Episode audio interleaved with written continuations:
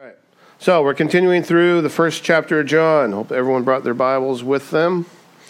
We're in John chapter 1. Today we're going to go through verses 4 through 18. As I said last week, that John is a, uh, a deep book. This is a deep chapter. Uh, it's been described, as I, as I called last week, a pool in which um, a child may wade and an elephant may swim, which shows the simplicity of the gospel as well as the depth of the gospel. Um, and we see that just in the very first verse of John chapter 1. So let's look at the very first verse of John chapter 1 again. It says, In the beginning was the Word, and the Word was with God, and the Word was God. We could paraphrase that. We could say, In the beginning was Jesus, and Jesus was with God, and Jesus was God. Jesus is God. Another way you could phrase that first verse is, is before the beginning of the beginning was Jesus. And Jesus was with God the Father, and Jesus is God, right? God the Son. And so there's a lot of declarations like right there in that first verse. There's like four declarations about Jesus just in that first verse of the Gospel of John. Right? Jesus is the Word. Jesus existed before anything else existed. All things, matter of fact, it tells us in verse 3 that all things were made through Jesus, and without Jesus, nothing made that was made, which means nothing exists or was created unless it was done through Jesus. Jesus is with God, God the Father. Jesus is God, God the Son. I mean, there's, there's just a ton of declarations concerning Jesus that are just here in the very beginning of chapter 1. Uh, I've never gone through and counted all the declarations, but the first 18 verses of John chapter 1 contain close to 40 declarations concerning Jesus. And it's foundational for us because everything that we're going to go through here in the first chapter, specifically those first 18 verses, are foundational for the whole rest of the book. And I'm not just talking about the seven different titles that we find in this chapter concerning Jesus. Those are on top of all the declarations that they state about Jesus just here in the first chapter. So let's read John chapter 1, verses 4 through 18. It says, In him was life and the life was the light of men. The light shines in the darkness, and the darkness has not overcome it. There was a man sent from God whose name was John. He came as a witness to bear witness about the light, that all might believe through him. He was not the light, but he came to bear witness about the light. The true light, which gives light to everyone, was coming into the world. He was in the world, and the world was made through him, yet the world did not know him. He came to his own, and his own people did not receive him. But to all who did receive him, who believed in his name, he gave the right to become children of God, who were born not of blood, nor of the will of the flesh, nor of the will of man, but of God. And the Word became flesh and dwelt among us, and we have seen his glory, glory as of the only Son from the Father, full of grace and truth. John bore witness about him and cried out, This is he of whom I said, He who comes after me ranks before me because he was before me. For from his fullness we have all received grace upon grace. And for the law was given through Moses, grace and truth came through Jesus Christ. No one has ever seen God. The only God who is at the Father's side, he has made him known. Let's pray. Lord, I thank you for your word, and I pray, Lord, that we will just take what we hear this morning and uh, apply it to our daily walk. That will give us a foundation and an encouragement that will draw us closer to you as we get a deeper understanding of who we are in Christ Jesus and who Christ Jesus is. So we pray, Lord, that you speak your words to us this morning. And they don't fall on deaf ears. I pray, Lord, that our ears and hearts are open to hearing your word, understanding your word, and applying it to our lives. I thank you, Lord, for this in Jesus' name. Amen. What are the essentials for human life? Arguably, there's a lot. Right? We could probably make a very long list concerning what we need. However, we could probably narrow it down to, as far as essentials are concerned, four. There's light, sunshine, you could say, air, right? Oxygen. You need oxygen to breathe. Plants need oxygen to live. Water and food. Jesus is all of these things. As we go through the Gospel of John, you're going to see that. He's the light of the world. He's the, uh, the breath of life. He's the water of life. He's the living bread. Jesus is all of these things. As we go through, you'll see that. And we're not going to go over all these this morning, obviously. We'll touch on them as we go through the gospel. But this morning, we're going to be looking at light. Last week, we looked at the Word. This morning, we're looking at the light. Another one of the titles of Jesus in the first chapter here. Now, just a really quick note before we continue on. Many of the titles and many of the declarations that we read in this first chapter of John re- are repeated throughout the entire gospel. Right? Almost everything John says here concerning Jesus in the, in the first chapter, Jesus says of himself later. For example, Jesus will say, I am the light of the world. Right? He says that in John chapter 8 and John chapter 9. So all that means is though, even though we're going to touch on them now, we'll be touching on them again later. A lot of what I will talk about this morning, we will talk about again later as we go through the Gospel of John. So, the light, right? It's the second of seven titles that G- John gives Jesus here in chapter 1. Like I said, last week we started with the word, logos, and now this week we have the light, right? And it's actually we have light and life. These are the two things that are talked about in verse 4 here. And they're both words that John likes to use quite a bit. John uses the word life here in the Gospel of John 36 times. He uses the word light 24 times. Matter of fact, he, we just read the phrase the light here in those verses that we just read this morning. We just read that phrase six times, just there in those 14, 15 verses that we read. John loves the word light. Of all the usage of the word light in the New Testament, 73 times that it's used in the Greek in the New Testament, John himself uses it 42% of the time. So he is, is almost the one who just uses the word light the most in his letters. Now, the Greek word for light is phos. And that's it right there. Right? And that's the Greek word for light. And it literally means to shine or to make manifest. Manifest makes, means to be made clear or obvious or to reflect. When you go to, like I said, John loves to use the idea of light and the idea of manifestation and uh, reflection and this type of thing. First John 1 2, he says, The life was made manifest, and we have seen it and testified to it and proclaimed to you the eternal life which was with the Father and was made manifest to us. Who is he talking about? He's talking about Jesus. Right? He's saying the light was shown. It was manifested. It, it was made known to you. You saw it. You can testify to it. You can proclaim about the eternal life, the life that comes from the light, which is Jesus.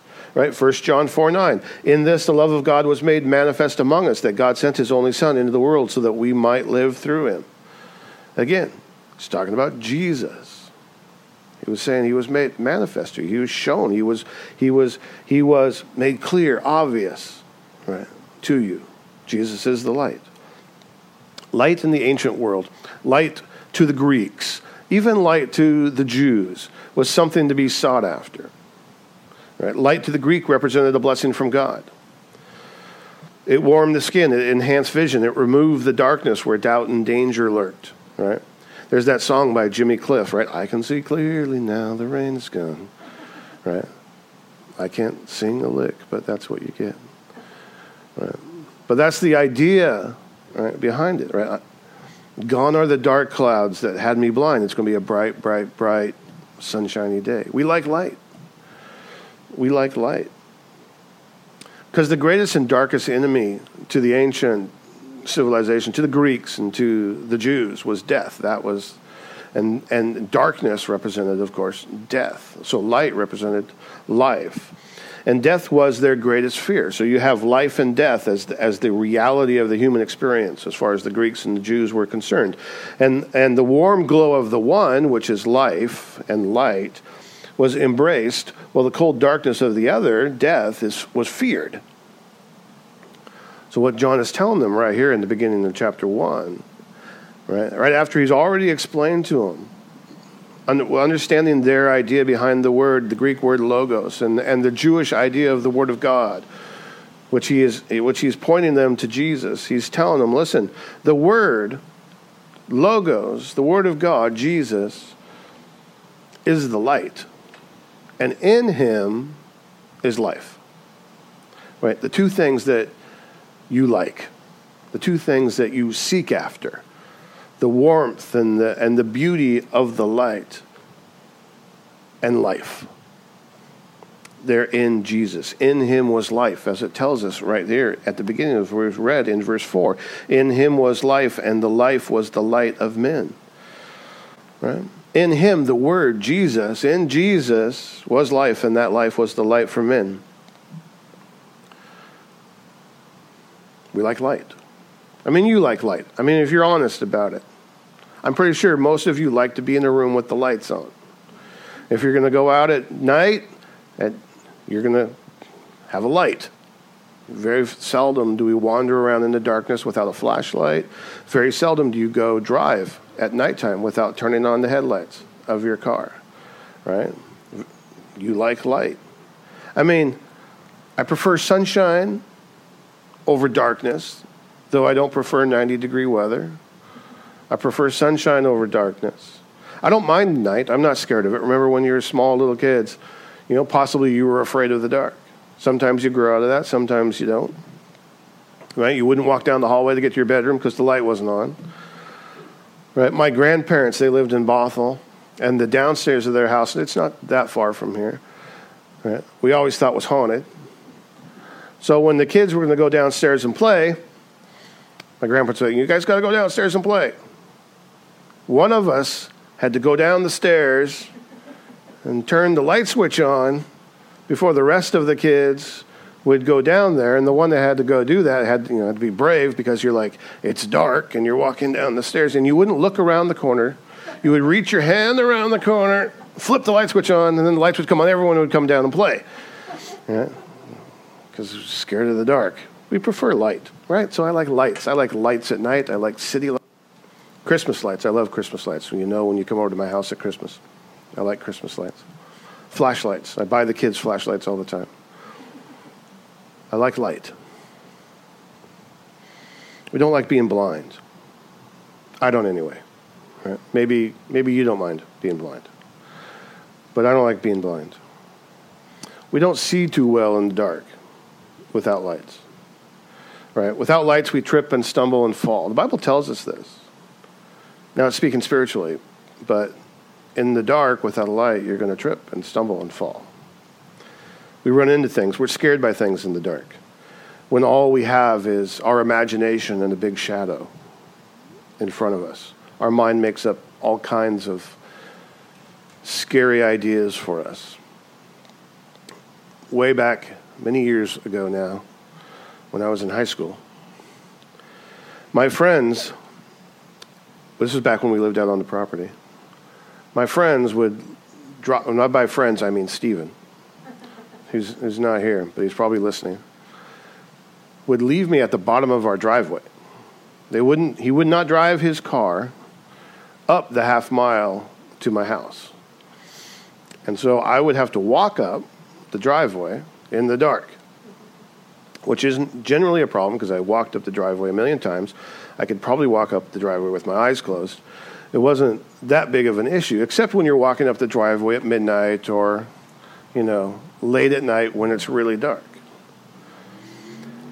Like I said, when you're left up to your own imaginations and all you have is shadows and it's dark, your mind makes up all kinds of things. One night I'm walking up the road and I see a shadow. It's on the road ahead of me. And it looks big and large and terrifying, and I have a pocket knife. So I take out my pocket knife so that whatever that is can laugh at me. And I just stand there looking at it, not sure exactly what to do, when all of a sudden it just turns around and hops away. It was just a little bunny rabbit, right? But little bunny rabbits at night are big, scary creatures, right? Another time I was walking up the road, and you know what a great blue heron is, right? And you know the wingspan of a great blue heron. There was a great blue heron in the creek. I was crossing the creek. I saw the shadow. I'm like, there is something over there. I stopped, and the great blue heron whoosh, opened up its wings and flew off. All right, my soul left my body at that point. That's how frightening it was, right? At midnight, walking in the dark without, if I had only had a light, right? It would have removed the darkness. It would have chased the shadows away. I wouldn't have had any issues walking up the road. What John is telling them right here at the beginning of the gospel, what he's, what he's proclaiming to them, what he's declaring about Jesus, is actually a very encouraging and reassuring word. Right? He's saying that the logos, the glue, right, the whole, that, that's how they looked at it. That's how the Greek looked at the word logos, at the word. Right? The glue that holds everything together, that brings reason out of chaos. Right? Who's existed since before anything else existed and whom through everything else exists. He says, that is the light. And it's the light that removes the darkness. Right? And in that light, in him, he says, obviously we know he's referring to Jesus. He says, You have life. The two things that you're really looking for, the two things that you embrace, not what fears you, right? It's not the cold, dark death which you fear, it's the light that brings life. Right? The life is the light of men. That light is Jesus. That's what he's telling them. It's a very encouraging and reassuring word to, to the Greeks and to the Jews. He's saying it's not what you fear, it's not darkness, it's light. And in that light is life. It's Jesus, right? John 8 12, Jesus himself says, Whoever follows me will not walk in darkness, but will have the light of life. That's what he's telling them. You guys love light. Well, the, the light of men is Jesus. You want to walk in light. You, you want to walk and not be afraid of the dark, not be afraid of death. It's Jesus. Right? So, light is a key theme here, right at the beginning of the Gospel of John, but also is life, the word life, because he says right, that life, in him was life, and the life was the light of men. Now, the Greek word for life here is zoe. And John is saying that the word, right, Greek logos, Jesus is who he's referring to, is the source of true life, which is Zoe. But when he says life, and he uses the Greek word Zoe, understand this. What he's talking about is true life. Right? And, and by true life, I mean the very fundamental truth of life, the principle of life, you could say which is a life in Christ Jesus. And he's not referring to just a biological life, because that's a completely different Greek word. That's the Greek word bios. And in the Gospel of John, all the times that John speaks about life, he never once uses the Greek word bios. He always uses the Greek word zoe. And in all his writings in the New Testament, John only uses the Greek word bios twice, and it's both found in 1 John.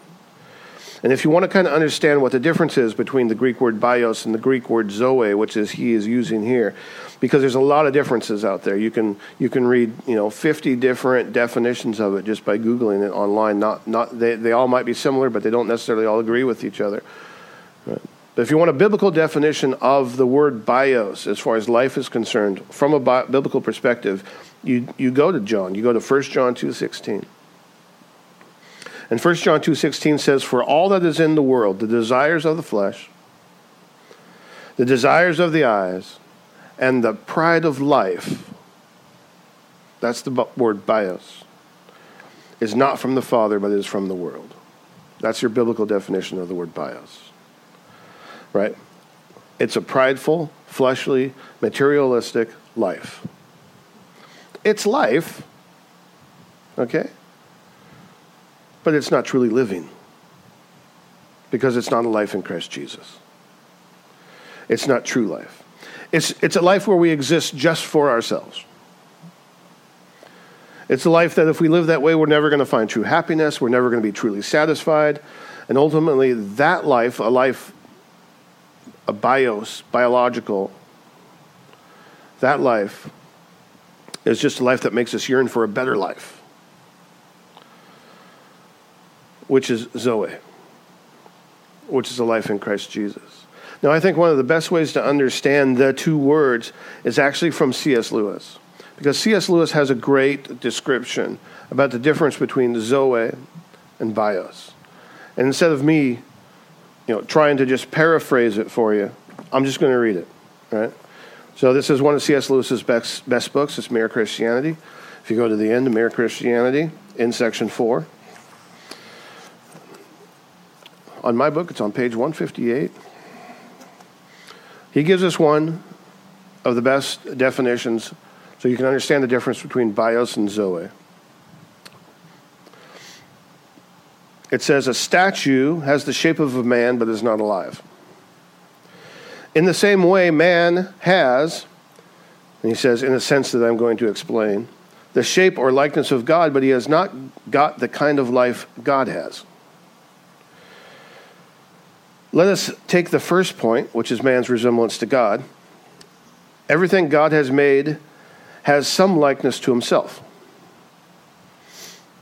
Space is like him in its hugeness. Not that the greatness of space is the same kind of greatness as God's, but it is a sort of symbol of it or a translation of it into non spiritual terms.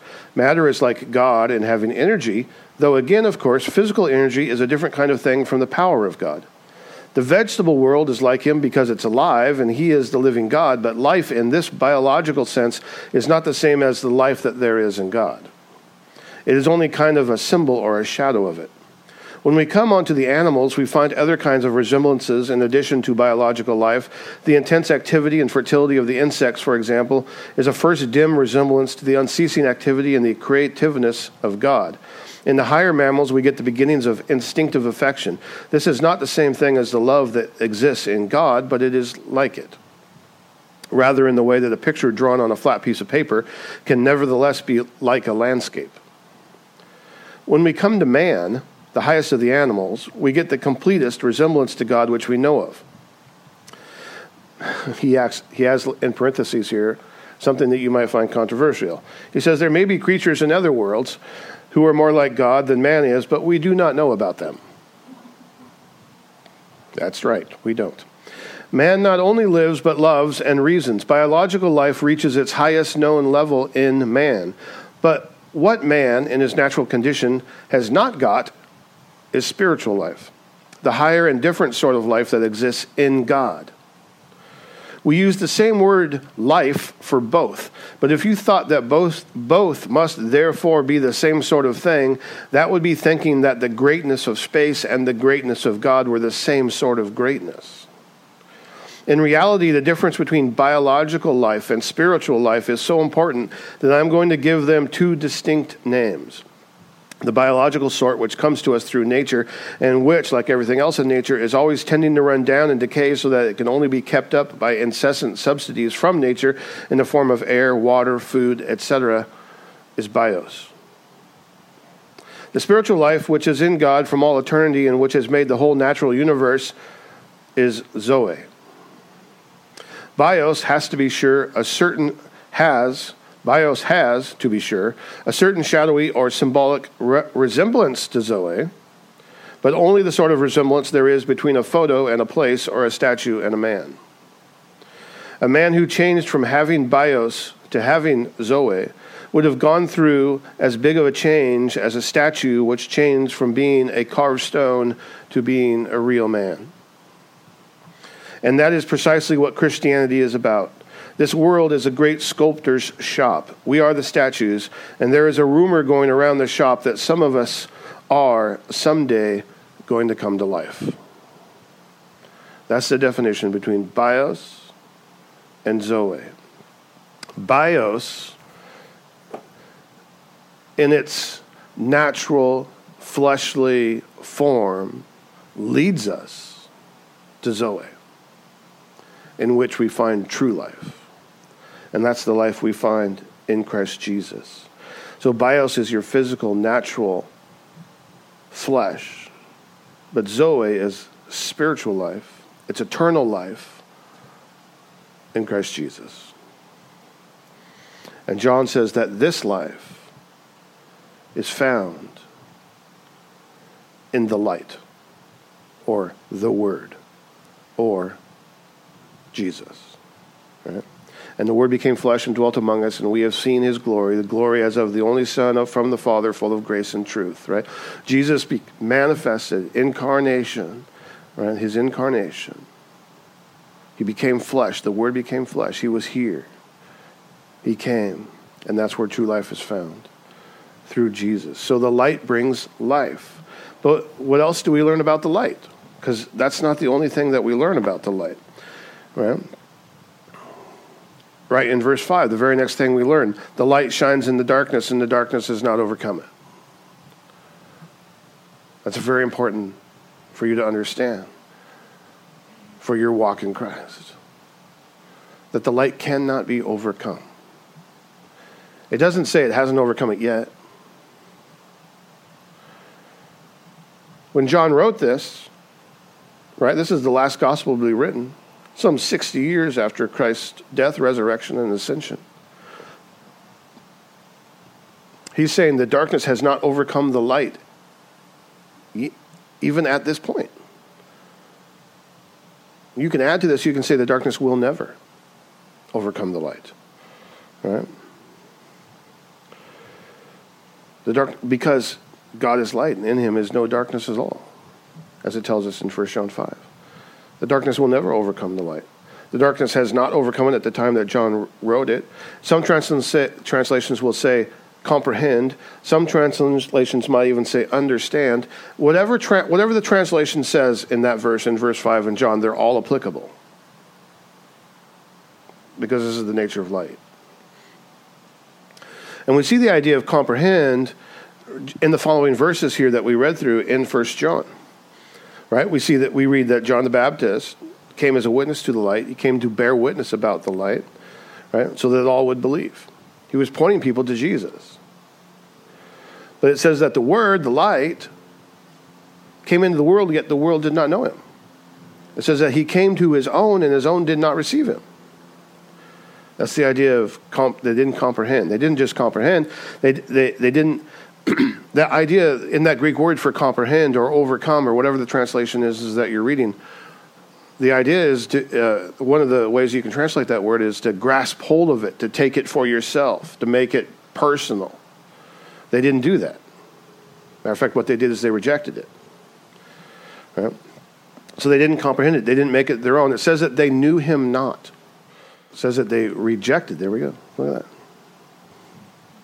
They rejected the light. They didn't comprehend it. They didn't take hold of it. They knew him not. John was pointing the way to Jesus, yet they rejected Jesus. Israel was blind to the truth concerning the Word of God.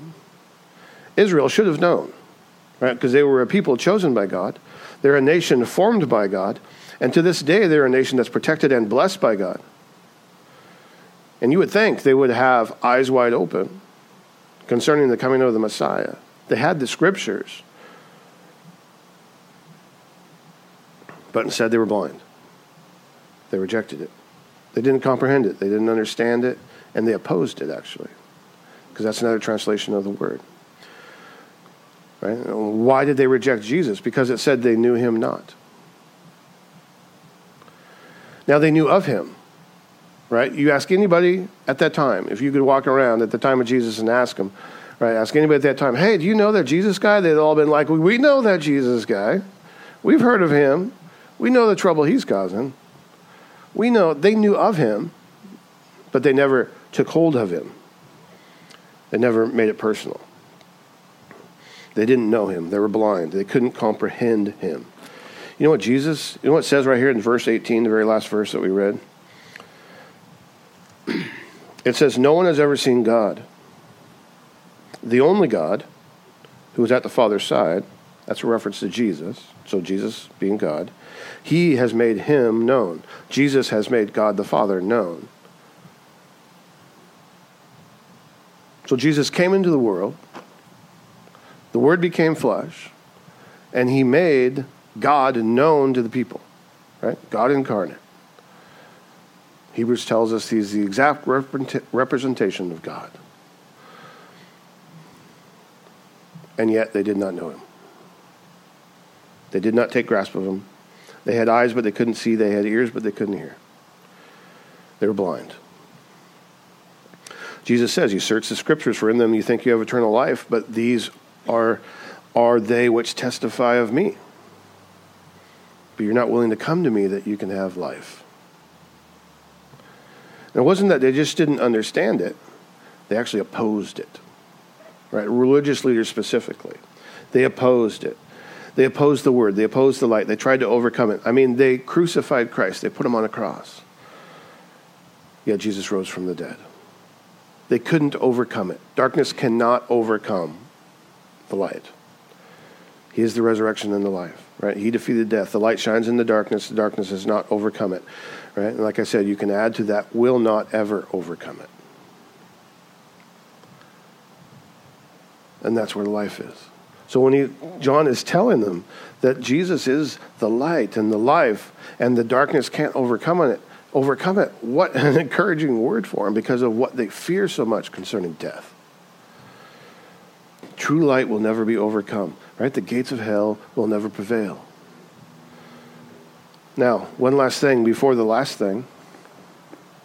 Before the last thing. It says that, it, it says that in verse 9 that it's the true light. The true light implies there's a false light. For every true thing, there's a false copy of it. Right?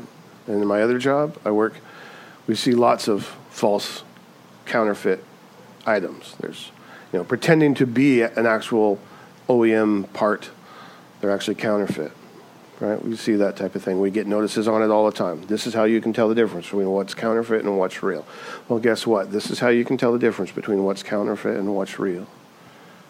Jesus is the true light, but true light, like I said, implies that there's a false light. Don't be content with copies. Accept only the original. The Antichrist is, is a counterfeit Christ. All the little Antichrists that have come before the Antichrist eventually comes are all counterfeit Christs. They're just copies, poor copies bad copies, false copies. They aren't the true light, they're a false light. You want to know the difference between a false light and the true light? Understand that God is light. In him is no darkness at all, right? As it tells us. And Satan is the power of darkness. Satan now, the Bible tells us that can make his servants appear as angels of light. Okay? So that to people they may look like light but they're a false light. So, true light exposes the fruitless deeds of the darkness. False light covers them up. True light shines into your life, exposes you for what you really are, exposes your sin, and shines on you the need for Jesus. False light isn't going to do that. False light wants to keep you in the darkness. Right? Listen, false light, true light, front and center in the news today. I don't probably even need to give you examples. But it's front and center in the news today. True light brings conflict because the powers of darkness oppose it. Right? There are truths that people cannot comprehend or will not comprehend, refuse to comprehend, and ultimately will oppose, just as they did Jesus.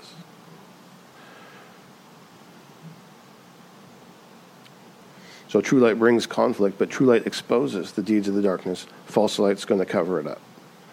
right? What have we been talking about lately with the release of the, the, the movie The Sound of Freedom? Sex trafficking? With the release of the movie Sound of Freedom, there's been a lot of talk about how come people are trying to smear the movie.